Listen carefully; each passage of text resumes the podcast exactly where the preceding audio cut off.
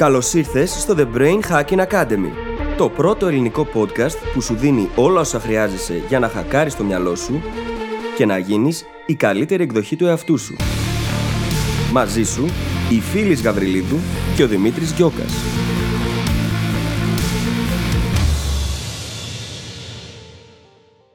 Γεια σου Brain Hacker και καλώς ήρθες στο 7ο επεισόδιο του The Brain Hacking Academy. Νομίζω ότι σιγά σιγά θα πρέπει να σταματήσω να μετράω έτσι. Σήμερα είναι το δικό μου αγαπημένο θέμα, το θέμα της αναβλητικότητας.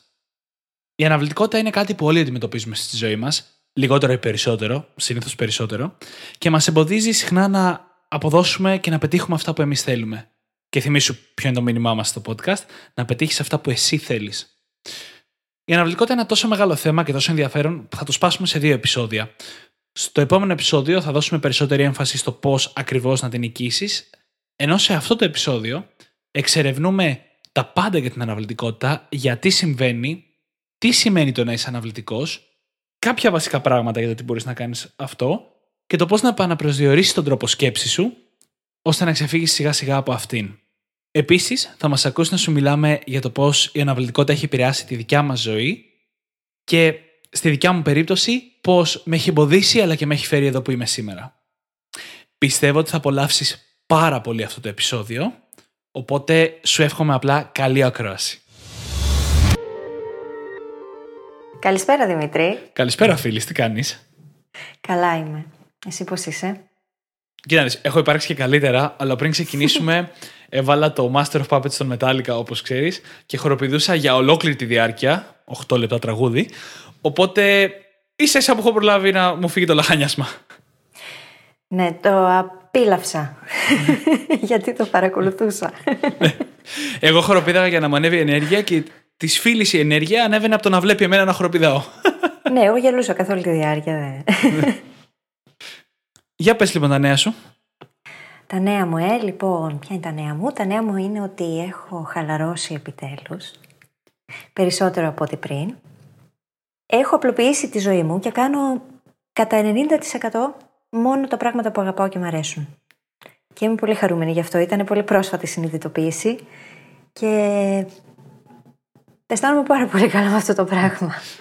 Ακούγεται πάρα πολύ ωραίο. Η αλήθεια είναι. Ακούγεται, ναι. Και πρόκειται να ξεκινήσει και το καινούργιο μου κόρσο λίγο καιρό, το οποίο λέγεται Ξενή γλώσσα σε έξι μήνες. Και είμαι πάρα πολύ χαρούμενη γι' αυτό. Έχουν ήδη γίνει οι πρώτες εγγραφές. Πολύς ενθουσιασμός, πάρα πολύς. Και αυτά.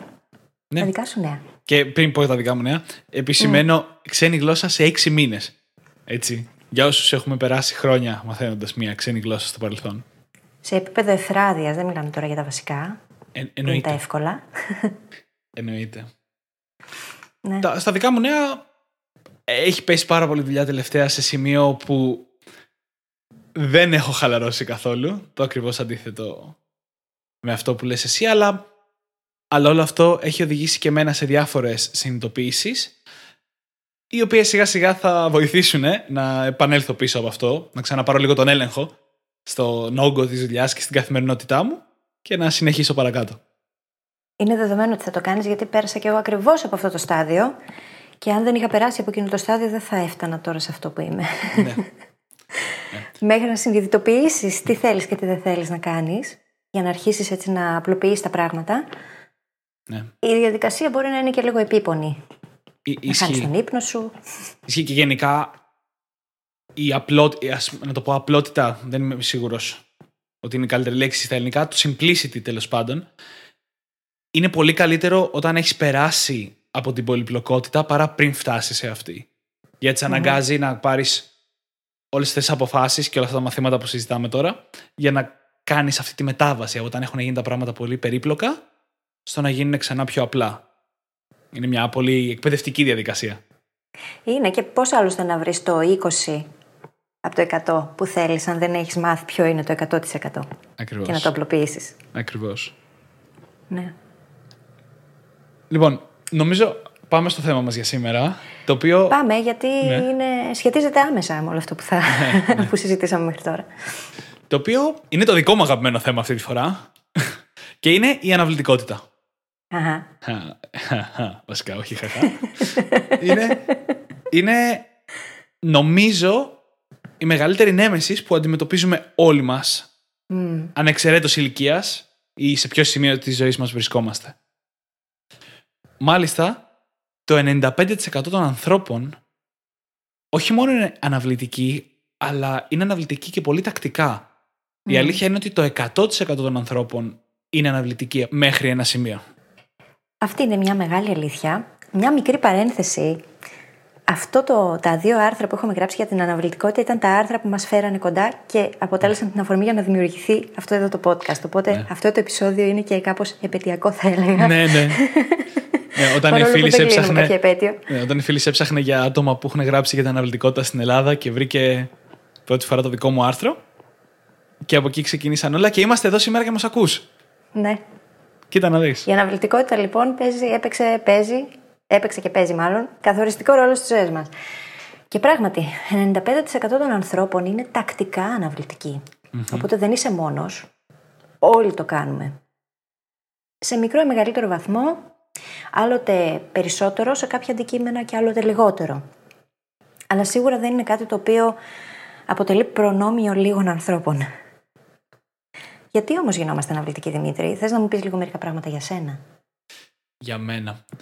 Ίσως με έχεις ακούσει σε προηγούμενο επεισόδιο να λέω ότι έχω αντιμετωπίσει πολύ δύσκολα πράγματα με την αναβλητικότητα στη ζωή μου. Σε σημείο να έχω αναγνωρίσει ότι είμαι αναβλητικός, το οποίο είναι κομβικό, και παρόλα αυτά να μην μπορώ με τίποτα να την καταπολεμήσω στο παρελθόν. Σε, να, με, μπο- δηλαδή να, να λέω θέλω να κάνω πράγματα, θέλω να, να καταφέρω ή να μάθω διαφορετικά πράγματα και να μην γίνεται τίποτα πέρα από τα απολύτως απαραίτητα και αυτά την τελευταία στιγμή.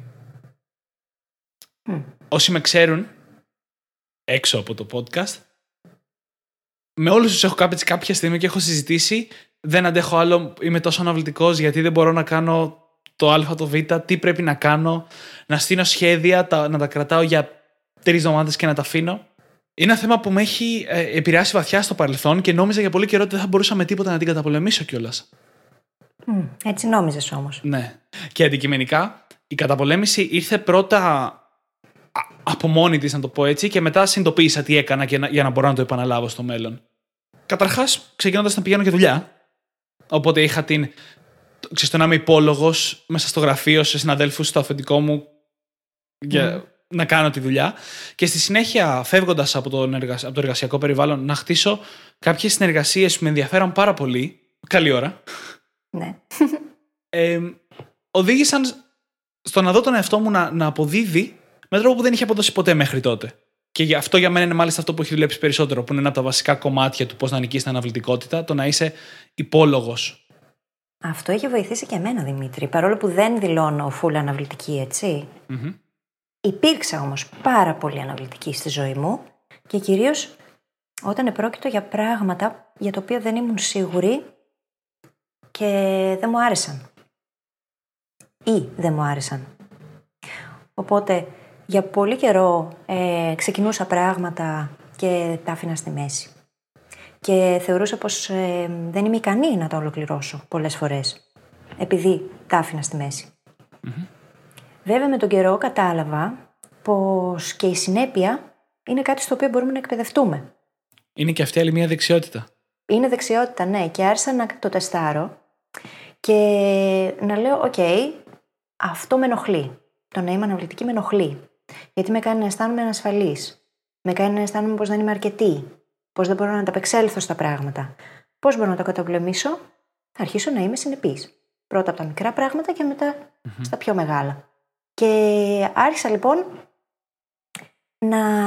Το έκανα βέβαια ψυχαναγκαστικά έτσι για ένα διάστημα. Αν ρωτήσει τους φίλους μου, θα σου πούνε ότι παραίσουν κιόλας. Δηλαδή, μπορεί να συζητούσαμε κάτι το απόγευμα και να σου είχα αναφέρει 4, 5, 6 πηγές.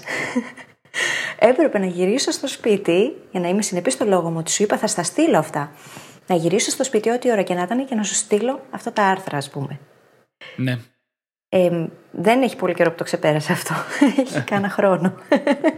Αλλά με βοήθησε όμως αυτό στο να μάθω από την αρχή να είμαι συνεπής και να δω ότι δεν έχω κάποιο πρόβλημα τελικά. Ότι μπορώ να το κάνω. Αυτό που λέει τώρα η φίλη είναι ένα. ε, Νιώθω εγώ ότι είναι σημαντικό να επισημάνω ότι σε πολλούς ανθρώπους θα δουλέψει το να επιβάλλουν στον εαυτό τους να αντιμετωπίσουν την αναβλητικότητα με σχέδιο, όπως είπε η φίλης, πρώτα από τα απλά και μετά από τα πιο δύσκολα, αλλά να τα επιβάλλεις στον εαυτό σου. Υπάρχει μια άλλη κατηγορία, στην οποία ανήκω εγώ, στην οποία αυτό δεν δούλεψε ακόμα και όταν το προσπάθησα. Χρειάστηκαν διαφορετικού τύπου δεσμεύσεις για να καταφέρω να την καταπολεμήσω την αναβλητικότητα. Εδώ νομίζω είναι σημαντικό να πούμε γιατί όντως γινόμαστε αναβλητικοί. Για πες. Δηλαδή, τι συμβαίνει στον άνθρωπο και γίνεται Τι αναβλητικός; συμβαίνει; Έχει να κάνει μήπως λίγο με τον πόνο; Έχει να κάνει με τον πόνο. Α. Όταν θέλουμε να ξεκινήσουμε, να κάνουμε κάτι, να διαβάσουμε κάτι, να δουλέψουμε πάνω σε κάτι, που το εγκέφαλός μας το αντιλαμβάνεται ως έστω και λίγο μη ευχάριστο, τα κέντρα πόνου του εγκεφάλου μας ενεργοποιούνται. Κυριολεκτικά νιώθουμε πόνο εκείνη τη στιγμή. Τον ίδιο πόνο που θα νιώσει αν έρθω και σου τσιμπήσω το, το χέρι, ας πούμε. Και ο ανθρώπινος εγκέφαλος είναι φτιαγμένος για να αποφεύγει τον πόνο. Και είναι και μια απόλυτα φυσιολογική διαδικασία, έτσι. Θα το δούμε και αργότερα, αλλά είναι μια φυσιολογική διαδικασία. Νιώθουμε πόνο, ο εγκέφαλος προσπαθεί να αποφύγει τον πόνο. Με αυτόν τον τρόπο δουλεύει η αναβλητικότητα. Αποφεύγει αυτόν τον πόνο. Και το πρόβλημα είναι ότι όταν ε, στη ζωή μας ο εγκέφαλός μας βρίσκει τρόπους να πηγαίνει από μια κατάσταση πόνου σε μια πιο ήρεμη ή πιο απολαυστική κατάσταση, είναι ακριβώς αυτό που οδηγεί στον εθισμό. Είναι ακριβώς αυτό που κάνουν και οι ουσίε, τα ναρκωτικά. Και η αναβλητικότητα γίνεται σύντομα για τον εγκέφαλό μας ένας εθισμός. Και το πρόβλημα με όλους τους εθισμούς είναι ότι οδηγούν σε μη συνειδητές συμπεριφορές. Μας οδηγούν να μην κάνουμε αυτά που θέλουμε. Και δυστυχώς πολλές φορές η αναβλητικότητα μπορεί να σου κοστίσει από ένα βαθμό στο πανεπιστήμιο μέχρι και τη δουλειά σου. Σε λίγο πιο ακραίες περιπτώσεις. Ή όχι και τόσο ακραίες. Είναι λοιπόν ο εγκέφαλος προγραμματισμένος να αποφεύγει τον πόνο και να πηγαίνει προς την ευχαρίστηση και τη χαρά. Αυτά τα δύο πράγματα κάνουμε κάθε μέρα, συνέχεια, σε όλη μας τη ζωή. Και αυτό είναι παγίδα, όπως λέει ο Δημήτρης, γιατί δημιουργεί τον εθισμό. Αποφεύγω τον πόνο, δηλαδή το να κάνω εκείνο το οποίο μου είναι λιγότερο ευχάριστο και πηγαίνω προς την ικανοποίηση, στη δική μου περίπτωση το να δω σειρά, η οποία είναι άμεση όμως ικανοποίηση, instant gratification. Και αυτό το πράγμα βάζει τον εγκεφαλό μου να εκρίνει το παμίνι, έτσι δεν γίνεται; Ναι, το παμίνι. που είναι η ορμόνη της χαράς. Άμεσα γίνεται αυτό. Σε σχέση με το αποτέλεσμα που θα έρχονταν αν έκανα τη δουλειά, το οποίο ίσως να καθυστερούσε λίγο παραπάνω. Οπότε, τι θα επιλέξω ανάμεσα στα δύο, εκείνο που μου προκαλεί πόνο μέχρι να φτάσω στην ευχαρίστηση ή εκείνο που θα μου προκαλέσει άμεση ευχαρίστηση; Το δεύτερο. Και κάπως έτσι δημιουργεί το φαύλος κύκλος της αναβλητικότητας. Το θέμα είναι αν μπορούμε να τον σπάσουμε. Γιατί σύμφωνα με αυτά που λέμε εδώ μπορούμε να τον σπάσουμε, έτσι δεν είναι; Εννοείται. Κοίτα, ισχύουν δύο πολύ βασικά πράγματα που μας επιτρέπουν να σπάσουμε την αναβλητικότητα. Το ένα είναι ότι αυτός ο πόνος, όσο ενοχλητικός και σπαστικός κι αν είναι, μετά από λίγο σταματάει. Αν ξεκινήσεις να κάνεις αυτό που φοβάσαι να κάνεις, λίγα λεπτά μετά, τα κέντρα πόνου δεν είναι πλέον ενεργοποιημένα. Και όλα αυτά που συζητάμε έχουν γίνει μελέτες κλινικές με τα κατάλληλα μηχανήματα, έτσι δεν είναι, δεν είναι μόνο θεωρία. Ο πόνος σταματάει και σου επιτρέπει να συνεχίσεις τη δουλειά σου. Νομίζω ότι η φίλης έχει και έναν ωραίο κανόνα για να το εκμεταλλευτείς αυτό που θα μας πει αμέσως μετά. Ναι, έχω έναν ωραίο κανόνα. Και το δεύτερο σημείο είναι ότι η αναβλητικότητα είναι άλλη μια συνήθεια. ναι. Και οι συνήθειες είναι ο τρόπος που λειτουργεί ο άνθρωπος. Έτσι λέμε ότι ο άνθρωπος είναι ένα πλάσμα που βασίζεται στις συνήθειες. Αγαπάει πολύ τις συνήθειες ο εγκέφαλος. Ναι. Και όπως όλες τις συνήθειες, μπορούμε να την ενισχύσουμε ή να την αλλάξουμε. Θες να μας πεις Δες τώρα τον τώρα- κανόνα; Θα πω τον κανόνα, αλλά δες τι συμβαίνει. Ο εγκέφαλος είναι όργανο που αγαπάει τις συνήθειες, γιατί ο ρόλος του εγκεφάλου είναι η προστασία και η επιβίωσή μας. Οι συνήθειες αποτελούν κάτι το οποίο το θέλει, γιατί είναι κάτι που μας προκαλεί ασφάλεια. Αισθανόμαστε ασφάλεια μέσα στις συνήθειές μας, γιατί είναι οικίες, ακόμα και αν είναι καταστροφικές. Ακόμα και αν μας κάνουν κακό. Παρ' όλα αυτά είναι οι συνήθειές μας. Και επειδή αισθανόμαστε ασφαλείς μέσα σε αυτές, είναι δύσκολο να βγούμε από εκεί. Είναι η λεγόμενη ζώνη άνεσης του ανθρώπου. Μπορεί όμως ο εγκέφαλο να εκπαιδευτεί στο να φύγει από τη ζώνη άνεσης και να πάει σε κάτι καινούριο έτσι. Και έχουμε μιλήσει ήδη για αυτό το κομμάτι αρκετά. Και στη συνειδητή εξάσκηση είπαμε κάποια πράγματα. Στο επεισόδιο της συνειδητής εξάσκησης. Εμείς τώρα θέλουμε λοιπόν να αλλάξουμε αυτή τη συνήθεια. Να αρχίσουμε να του δείχνουμε πώς μπορούν τα πράγματα να γίνουν και αλλιώς. Πώς μπορώ να κάνω αυτό το οποίο δεν θέλω.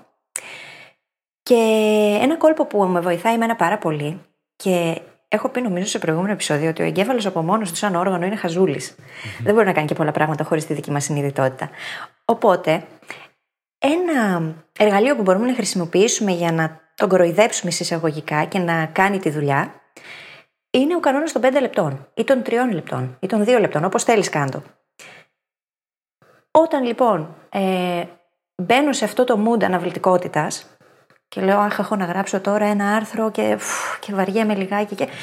Λέω στον εαυτό μου το εξής.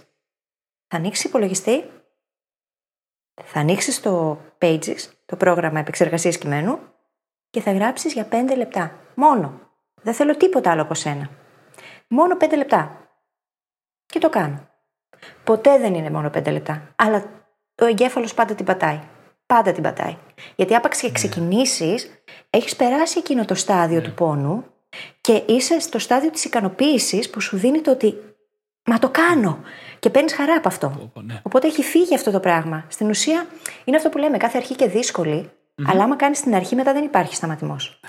Και, και ε, λες αυτό τον, τον κανόνα και μου χτυπάνε πράγματα. δηλαδή, δουλεύει πρώτα απ' όλα γιατί κάνει την εργασία που έχεις να κάνεις μπροστά σου λιγότερο δυσάρεστη. Mm. Ω αποτέλεσμα, είναι λιγότερος και ο πόνος που νιώθεις όταν πας να την ξεκινήσεις. Θυμάσαι από νωρίτερα ότι ο πόνος εξαρτάται από το πόσο βαρετό ή μη ευχάριστο νιώθεις νιώθεις αυτό που έχεις να κάνεις μπροστά σου. Εκτός από αυτό, στο κάνει πιο εύκολο να ξεκινήσεις και σε κρατάει στη διαδικασία για τα 3 ή 5 λεπτά που χρειάζονται για να σβήσουν τα κέντρα πόνου. Και αυτό που είπε η φίλη μου έδωσε πάρα πολύ μια έννοια που δεν έχουμε αναφέρει μέχρι σήμερα στα επεισόδια, των μίνι συνηθιών. Ναι. ή των ατομικών συνηθιών, που είναι ένα πολύ δημοφιλές βιβλίο, το Atomic Habits. Οι οποίες τι είναι πρακτικά, είναι σήκω το πρωί, ας πούμε, και κάνε ένα push-up. Mm-hmm. Κανένα άλλο. Δεν ζητάς από τον εαυτό σου να κάνει κανένα άλλο. Δεν τον κατηγορείς αν κάνει μόνο ένα κάθε μέρα ή οτιδήποτε. Το νόημα είναι ότι ξεπερνάς αυτή την αρχή. Εκεί που το κέντρα, τα κέντρα πόνου ενεργοποιούνται, βάζοντας κάτι τόσο μικρό να κάνεις και που ξέρεις, κάποιες μέρες θα κάνεις 2, 3, 10. Και εν τέλει θα έχεις δημιουργήσει μια απλή ρουτίνα γυμναστικής που άλλες μέρες θα είναι ένα push-up και πάντα ένα είναι καλύτερο από κανένα. Και άλλες μέρες θα είναι ένα κανονικό πρόγραμμα γυμναστικής, ας πούμε. Και θα είναι τόσο πιο εύκολο όμως να το βάλεις σαν συνήθεια στη ζωή σου. Υπάρχει και μια άλλη προσέγγιση της Mel Robbins. Με τα 5 δευτερόλεπτα, την ξέρεις σίγουρα. Που λέει ότι στην ουσία για να πάψεις να είσαι αναβλητικός και να κάνεις αυτά που είναι να κάνεις, χωρίς να το σκέφτεσαι πάρα πολύ, ε, κάθε φορά που παίρνεις μια απόφαση, μεσολαβούν 5 δευτερόλεπτα περίπου για να αρχίσει ο εγκέφαλος να βρίσκει δικαιολογίες για να μην το κάνει. Έχεις λοιπόν 5 δευτερόλεπτα χρόνο. Και λέει, το αποφάσισες. Μέτρα. 5, 4, 3, 2, 1 και πετάξω από τη θέση σου. Σήκω και πήγαινε κάνει τη δουλειά. Δεν έχει προλάβει να βρει δικαιολογία. Ναι. Είναι ωραίο βιβλιαράκι αυτό. Αξίζει να ακούσεις κιόλας τη Μέλ Ρόμπινς να μιλάει σε podcast για αυτό το θέμα. Ακούγεται πάρα πολύ ενδιαφέρον. Δεν είμαι σίγουρος ότι θα, θα δούλευε σε μένα, βέβαια. Κοίτα, δεν δουλεύουν σε όλους αυτά. Αλλά πολλές φορές βοηθάει. Ε, σε μένα, ας πούμε, δεν λειτουργήσε σε όλα. Ναι. Αλλά σίγουρα λειτουργήσε σε αρκετά πράγματα. Και τα δύο πάντως μαζί, και το, αυτός ο κανόνας των 5 δευτερολέπτων και τα mini habits, δουλεύουν πάρα πολύ καλά στη βάση δηλαδή της αναβλητικότητας. Στο πώς πηγάζει και στο πώς λειτουργεί στην αρχή της διαδικασίας. Γι' αυτό είναι και τόσο αποδοτικές. Ενώ ακούγονται χαζές, έτσι. Mm.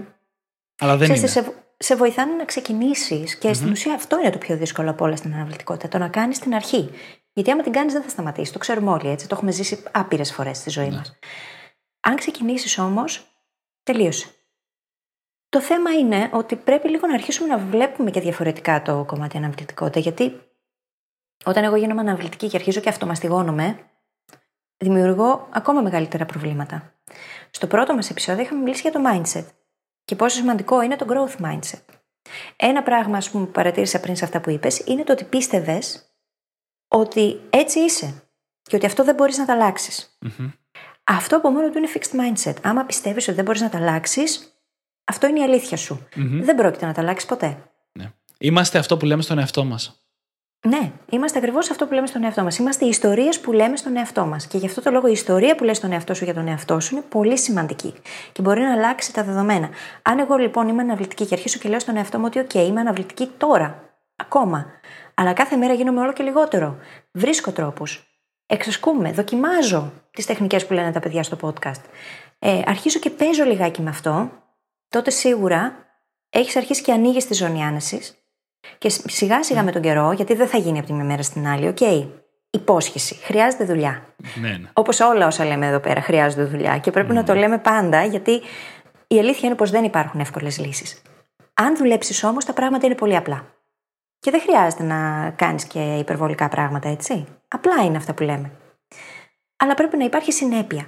Οπότε, αν αρχίσεις εσύ και λες άλλη ιστορία στον εαυτό σου για τον εαυτό σου, και αρχίσει και πιστεύεις ότι κάθε μέρα γίνεσαι όλο και λιγότερο και βρίσκεις τρόπους για να το αντιμετωπίσεις, τότε σίγουρα τα πράγματα θα γίνουν πιο εύκολα.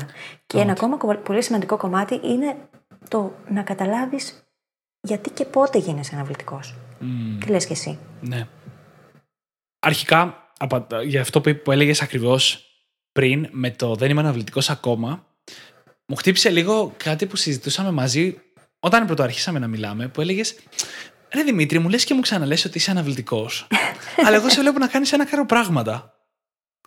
Και εκεί που μου κόλλαγε τώρα αυτό είναι ότι δεν είχα σταματήσει σε εκείνο το σημείο να δω που είχα φτάσει στο ναι. συγκεκριμένο θέμα. Δεν είχα πάρει ένα δευτερόλεπτο να κοιτάξω πίσω και να πω: Κοίτα να δεις, πριν δύο χρόνια δεν μπορούσα να κάνω οτιδήποτε παραγωγικό μία ώρα την ημέρα, για μία ώρα κάθε μέρα, ξέρω εγώ. Και Τώρα λέω ότι είμαι αναβλητικός γιατί μία μέρα τη βδομάδα χάζεψα ολόκληρη τη μέρα, ας πούμε. και δεν μπορώ να νικήσω την αναβλητικότητά μου. Και δεν έβλεπα τις υπόλοιπες 4, 5, 6 μέρες, ας πούμε. Η οποία μία μέρα τη βδομάδα είναι και απαραίτητη, έτσι. Μην λέμε και ότι θέλουμε τώρα. Άστα. Αυτή είναι συζήτηση για μια άλλη μέρα. Καλά. Τέλος ε, πάντων.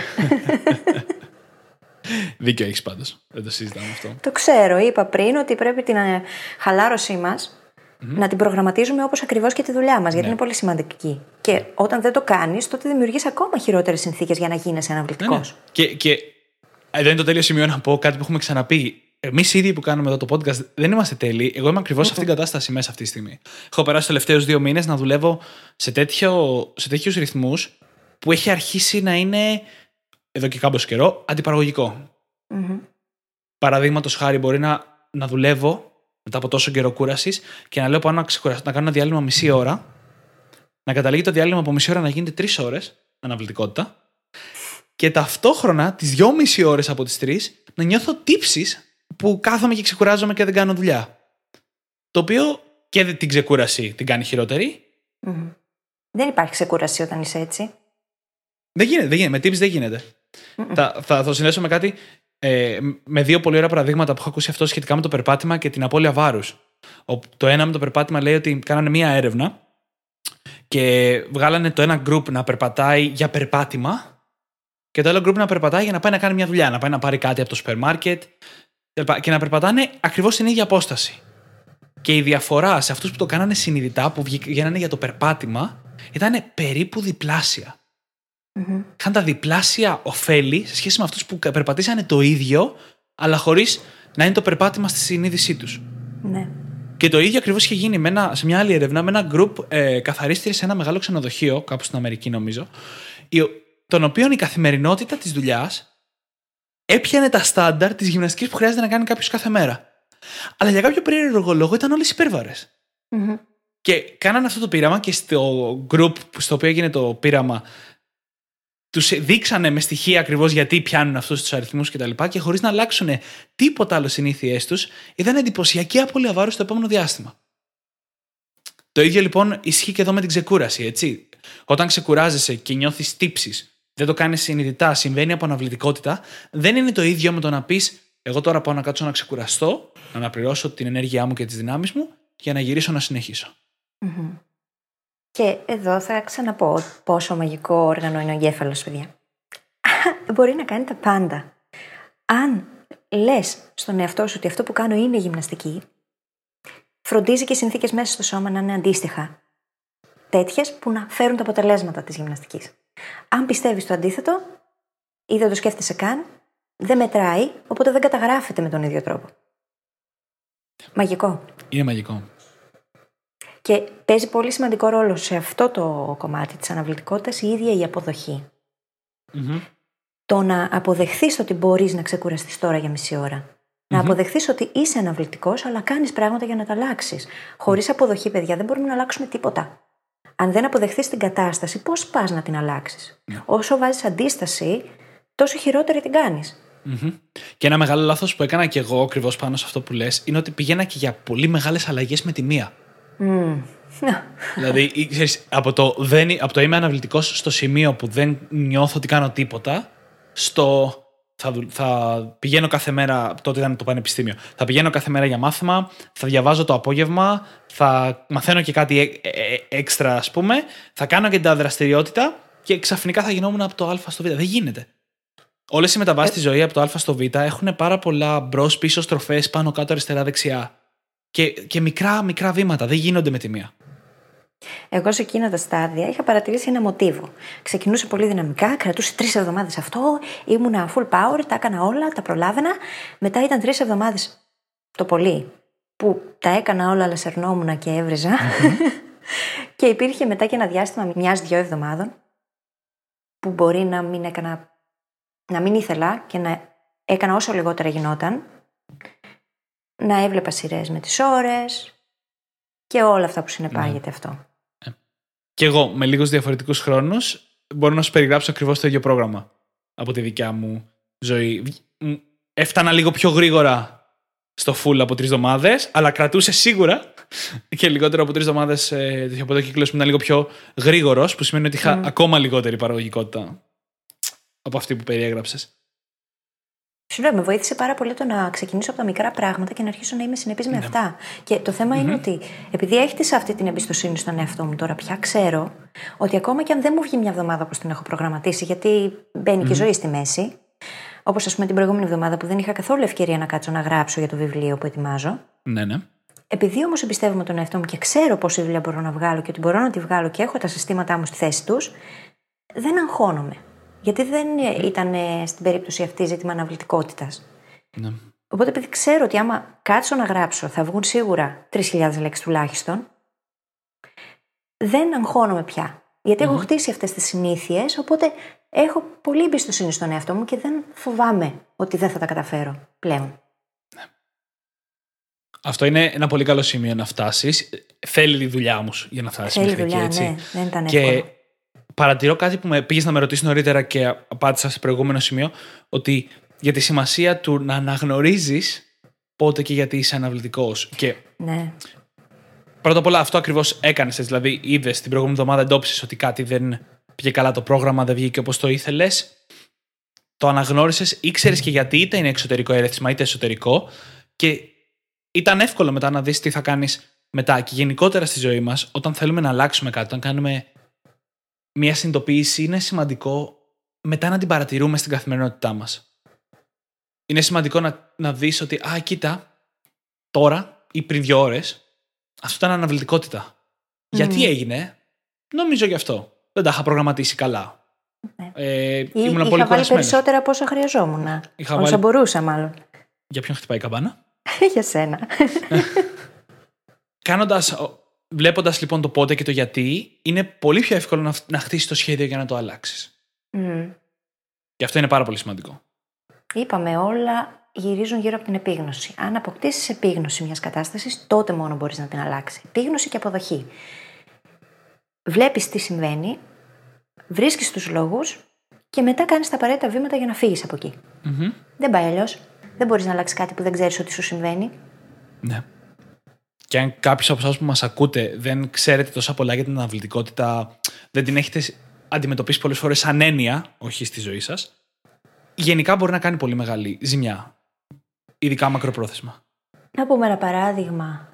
Έλα. Είναι ναι, αυτό με το διάβασμα της τελευταίας στιγμής. Ναι, ναι, ακριβώς. Που το κάνουμε όλοι, αλλά δεν έχουμε καταλάβει και πολύ καλά γιατί το κάνουμε. Mm. Έχουμε να διαβάσουμε για, ένα...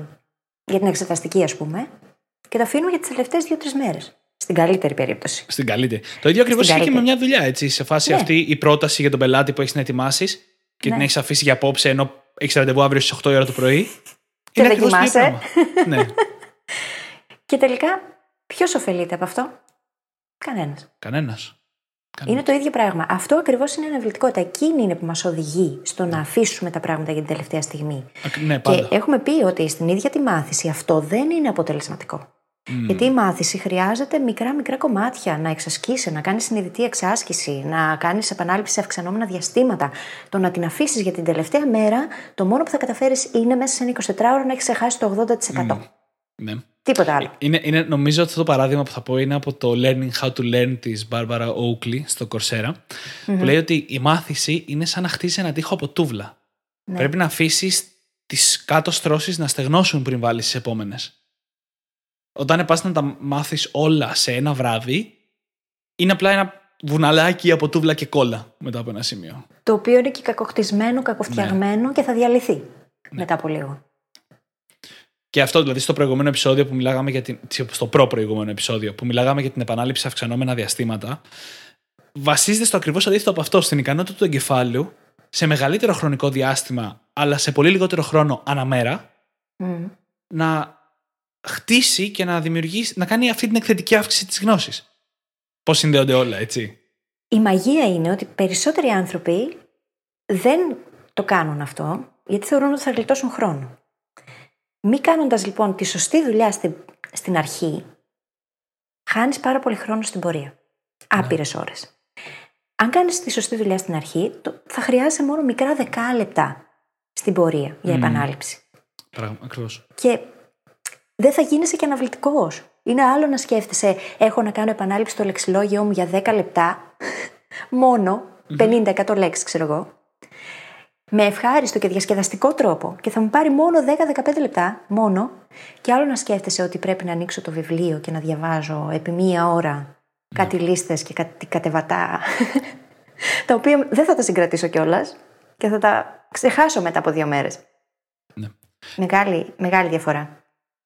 Και είναι και πολύ σημαντικό για το προγραμματισμό της ζωής σου. Γιατί μερικές φορές θα χρειαστεί να κάνεις τα πράγματα μαζεμένα. Έτσι. Δεν θα είναι κάποια εργασία που μπορεί να σπαστεί σε 10 λεπτά. Και θα πρέπει να κάτσεις εκεί 5 ώρες και να την κάνεις. Αλλά αν την αφήσεις για τελευταία στιγμή, πιθανό, όπως η πρόταση που είπα για παράδειγμα νωρίτερα, θα καταλήξεις να χαλάσεις τον ύπνο σου, να ξυπνήσεις την επόμενη μέρα πιο κουρασμένος. Λόγω της κούρασης θα πάρεις χειρότερες αποφάσεις, θα πάει όλη μέρα χαμένη, θα χρειαστεί δύο μέρες για να ξαναστρώσεις τον ύπνο και την ενέργειά σου. Και εν τέλει, έχεις κάνει πολύ μεγαλύτερη ζημιά από το απλά να είχες κάτσει στην ώρα τους και να έχεις αφιερώσει τις ίδιες ώρες. Και περισσότερα απ' όλα στην ψυχολογία σου και στα, σε αυτά που λες στον εαυτό σου για τον εαυτό σου. Ναι. Είναι άσχημο πράγμα γιατί το βίωμα μας πείθει πολύ εύκολα ότι δεν είμαστε ικανοί και δεν μπορούμε να τα καταφέρουμε. Και όσο περισσότερα τέτοια βιώματα συγκεντρώνονται, τόσο λιγότερο πιστεύεις στον εαυτό σου. Ενώ Και αν- υπάρχει τρόπος να το αντιμετωπίσεις αυτό, έτσι. Ναι, υπάρχει. Και αν είσαι από αυτούς ή από αυτές, όπως ήμουνα εγώ για χρόνια, που αυτή τη στιγμή καφιέσαι για το πόσο καλός ή καλή είσαι στο να κάνεις τα πράγματα την τελευταία στιγμή. είναι απλά άλλη μια τακτική για να νιώθουμε καλά με τον εαυτό μας επειδή είμαστε αναβλητικοί. Από προσωπική εμπειρία. Ναι. Ε, ναι, γιατί πάντα το μυαλό προσπαθεί να βρει τις κατάλληλες δικαιολογίες για να μην αισθανθείς άσχημα. Είναι η επιβίωσή σου στη, στη μέση. Ναι. Και η προστασία σου. Δεν θες να πεις κάτι στον εαυτό σου το οποίο θα σε πληγώσει.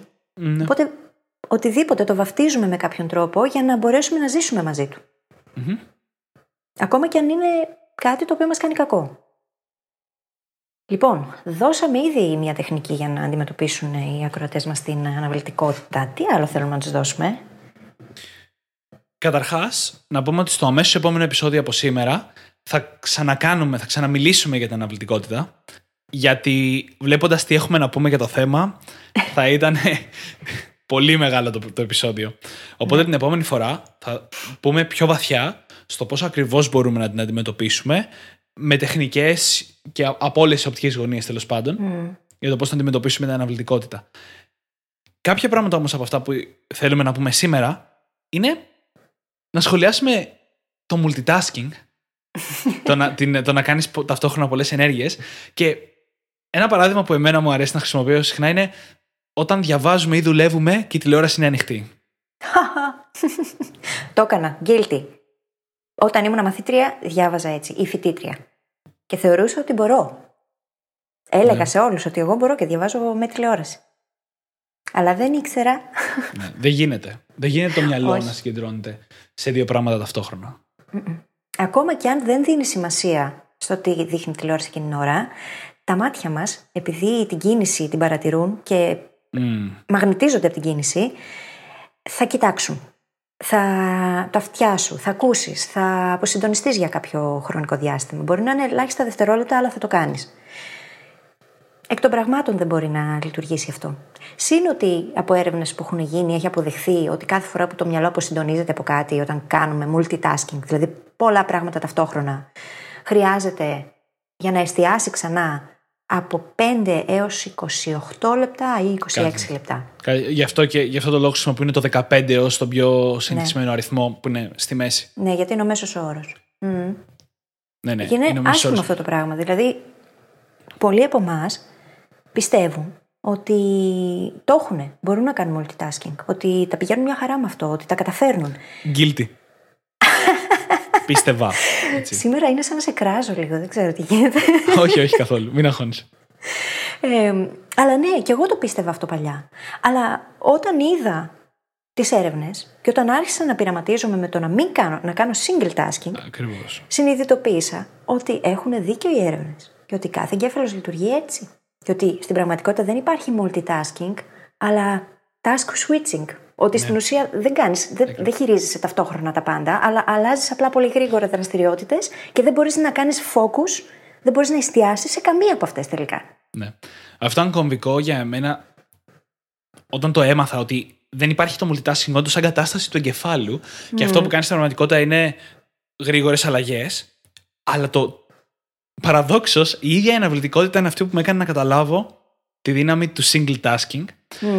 Όλες αυτές τις φορές που είχα αφήσει μια μεγάλη εργασία για το προηγούμενο βράδυ, οπότε στο φόβο της διορίας και στο φόβο της παράδοσης, έκλεινα τα πάντα, δημιουργούσα άθελά μου νύχτα κιόλας, κανείς δεν σε παίρνει τηλέφωνο, το ιδανικό περιβάλλον για εργασία και συγκεντρωνόμουν να βγάλω αυτή την εργασία μέχρι το πρωί.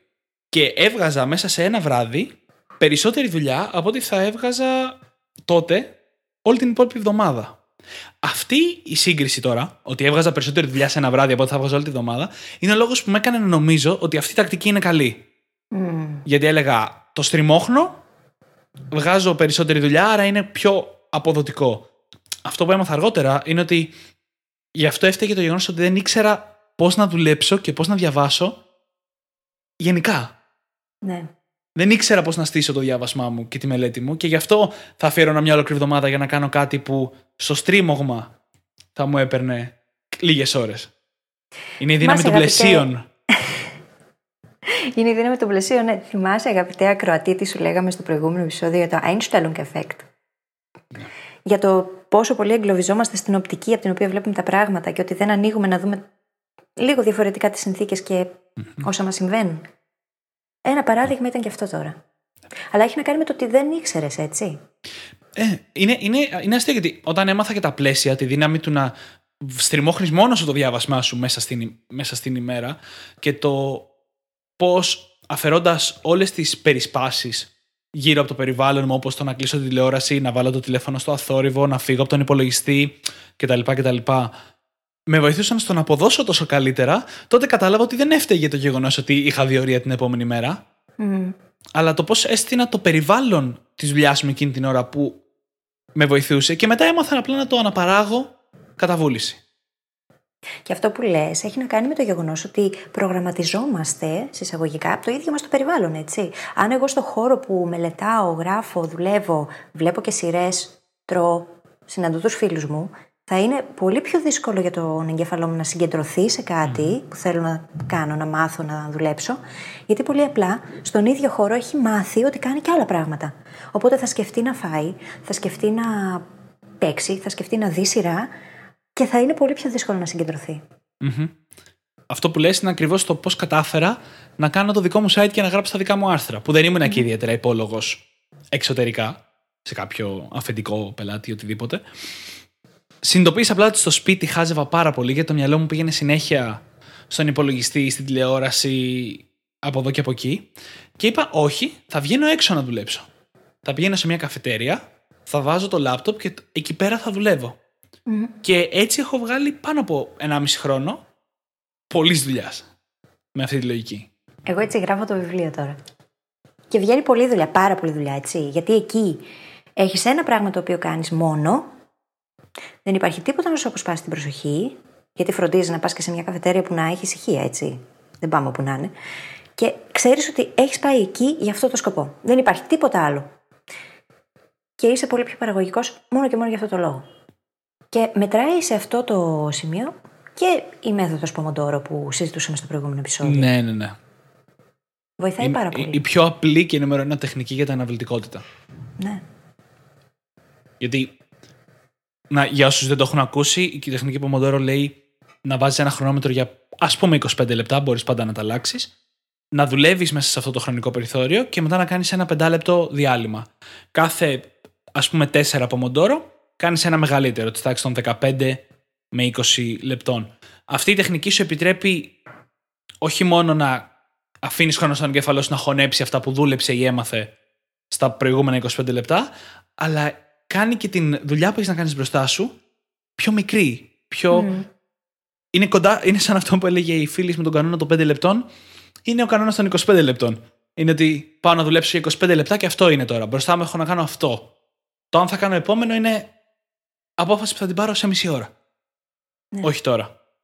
Και ακόμα και αν τα 25 σου φαίνονται πολλά, κάνε τα 15. ναι, ναι. Εγώ Δεν ξεκίνησα, τίθεται. εγώ ξεκίνησα σε δυσάρεστα tasks με 8 λεπτά. Μμ. Έκανα 8 λεπτά από μοντόρο και 5 λεπτά διάλειμμα και θα έλεγε κανείς καλά αυτός όλη την ώρα σε διάλειμμα είναι. Αλλά από εκεί που δεν έκανα τίποτα, ξαφνικά αφιέρωνα τα 2 τρίτα σχεδόν του χρόνου μου στο να κάνω δουλειά. Ξαναδιαβάζω και δούλεψε. Και από τα 8 πήγα στα 15 νομίζω και από τα 15 μετά άρχισα να δοκιμάζω απευθείας τα 25. Εγώ έχω παρατηρήσει ότι γε- ανάλογα με την περίπτωση έχω άλλου τύπου Ναι. Χρόνο, ας πούμε. Ας πούμε, στη συγγραφή μου παίρνει 20 λεπτά, είμαι στα ιδανικά.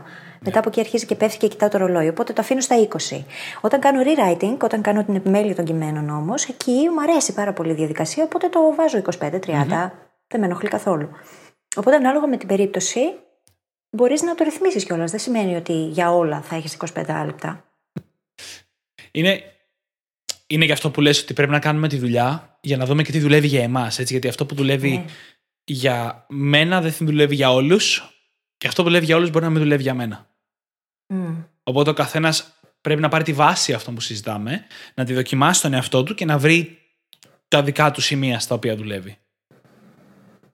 Και γι' αυτό το λόγο στο επόμενο επεισόδιο θα δώσουμε και περισσότερες στρατηγικές και τεχνικές για να μπορέσεις να δεις και εσύ τι από αυτά μπορείς να κρατήσεις και τι από αυτά μπορείς να αφήσεις. Δεν είναι όλα για όλους. Ναι, ναι. Και επίσης πράγματα που δεν δουλεύανε για μένα πριν τρία χρόνια δουλεύουν σήμερα, έτσι; Και πράγματα που δουλεύαν πριν τρία χρόνια δεν δουλεύουν σήμερα. Γιατί και οι άνθρωποι και οι καταστάσεις Και αυτό αλλάζουν. γίνεται. Συνεχώς δηλαδή πρέπει να ανακαλύπτεις τον εαυτό σου. Ναι, και είναι και το ότι κάθε φορά μπορεί να ξεκινήσεις από κάποια μικρή τεχνική από αυτές, να τη χτίσεις πρώτα και να χρειάζεται να τη χτίσεις πρώτα για να πας σε κάποια άλλη. Δηλαδή το να ξεκινήσεις με τα 5 λεπτά, τον κανόνα των 5 λεπτών, ίσως είναι πολύ σημαντικό για να πας μετά στο πομοντόρο. Μπορεί να μην μπορεί κάποιος να το κάνει κατευθείαν. Ναι, ναι. Εννοείται. Θυμάσαι που είχα πει σε ένα επεισόδιο ότι όλες αυτές τις τεχνικές και όλα αυτά που συζητάμε είναι σαν όπλα στο πλωστάσιο. Ναι, Πρέπει να προπονηθείς για να μάθεις ποιο όπλο χρειάζεσαι σε κάθε περίπτωση. Δεν βιδώνεις βίδες με σφυρί Ναι. και δεν βάζεις καρφιά με κατσαβίδι. Μμμ. Αλλά αν έχεις τα εργαλεία και ξέρεις πώς να τα δουλέψεις, τότε δεν χρειάζεται να σε προβληματίσει τίποτα. Ούτε η αναβλητικότητα, ούτε η μάθηση, ούτε το άγχος, γιατί και το, η διαχείριση άγχους είναι δεξιότητα, θα το συζητήσουμε μελλοντικά. Αλλά τέλος πάντων έχεις τα εργαλεία που χρειάζεσαι και μπορείς να αντιμετωπίσεις οποιαδήποτε κατάσταση με ευκολία. Σκέφτομαι εδώ στα πλαίσια του, της αναβλητικότητας και τη δύναμη των, των πλαισίων που λέγαμε πριν, που το, δεν, το, δεν το αναλύσαμε πολύ, θα το αναλύσουμε σίγουρα στο επόμενο επεισόδιο, αλλά σκέφτομαι το πώς κάτι εύκολο για να κάνεις την επόμενη εβδομάδα είναι να περιορίσεις μόνο στον εαυτό σου με διάφορους τρόπους. Μμμ. Να πεις, θα κάνω. ε, για αυτή τη δουλειά έχω να- δύο ώρες ή σήμερα στις 5 ό,τι και να γίνει θα σταματήσω. Ναι. Απλά δοκίμασέ το. Δεν χρειάζεται να αγχωθείς γι' αυτό. Τι θα έχεις προλάβει να τελειώσει οτιδήποτε και πώς θα σου βγει. Απλά δοκίμασε να βάλεις ένα πλαίσιο. Θα δουλεύω μέχρι τις 5 μόνο. Κλείνουν τα πάντα μετά. Και δες τι θα γίνει. Ναι. Ή θα δουλέψω μόνο για 30 λεπτά. 20, 10. Μόνο. Και δες τι θα γίνει. Ναι. Και θα βάλουμε στη σημειώση του επεισοδίου ένα TED Talk του Tim Urban για την αναβλητικότητα, το οποίο κατά γνώμη μου κάνει μια εκπληκτική δουλειά στο να αποδώσει την αναβλητικότητα, στο πώς τη βιώνουμε, τι είναι τέλος πάντων στην πραγματικότητα, με έναν πολύ ευχάριστο τρόπο. Θα το βρει σημειώσει του επεισοδίου. Είναι φανταστικό. Και κάπου εδώ νομίζω ότι ήρθε η ώρα να κλείσουμε. Ναι. Πιστεύω ότι ό- όσο περνάει η ώρα θα μπαίνουμε όλο και περισσότερο στο πώς να αντιμετωπίσει την αναβλητικότητα και είναι καλύτερα να τα πούμε όλα μαζί στο επόμενο επεισόδιο. Ναι. Οπότε στο επόμενο επεισόδιο θα κρατάς και σημειώσεις. ναι. Αν οδηγάς, Αστείευομαι, μην αλλά κρατάς μπορείς να σημειώσεις. κρατάς. αν οδηγάς ή αν ξαπλώνεις, άστο δεν πειράζει. Καταγράφονται με κάποιον άλλον τρόπο. Αν οδηγάς, μην κρατάς. Λοιπόν, θα κλείσουμε λοιπόν για σήμερα όπως είπε η φίλης. Πήγαινε και βρες σημειώσεις του επεισοδίου στο brainhackingacademy.gr. Ακολούθησε μας στα social media. Το like σου είναι πολύ σημαντικό για εμάς. Και φρόντισε να μας στείλεις ερωτήσεις σου. Έχουμε λάβει αρκετές ερωτήσεις. Θα θέλαμε να λάβουμε και πολλές πολλές ακόμα για να κάνουμε και εμείς το περιεχόμενό μας, το υλικό μας καλύτερο για εσάς. Απαντάμε πάντα στα email, μπορεί να καθυστερήσουμε λίγο και συγγνώμη, αλλά πάντα απαντάμε. Και γι' αυτό το λόγο, πέρα από τις ερωτήσεις που μπορείς να μας στείλεις όταν θα είσαι στο site, θα σου ζητήσουμε να γραφτείς και στο newsletter μας, γιατί από εκεί λαμβάνεις πρώτο-πρώτο όλα τα επεισόδια, καθώς και άλλα νέα που δεν θα ανακοινώνουμε κάπου αλλού.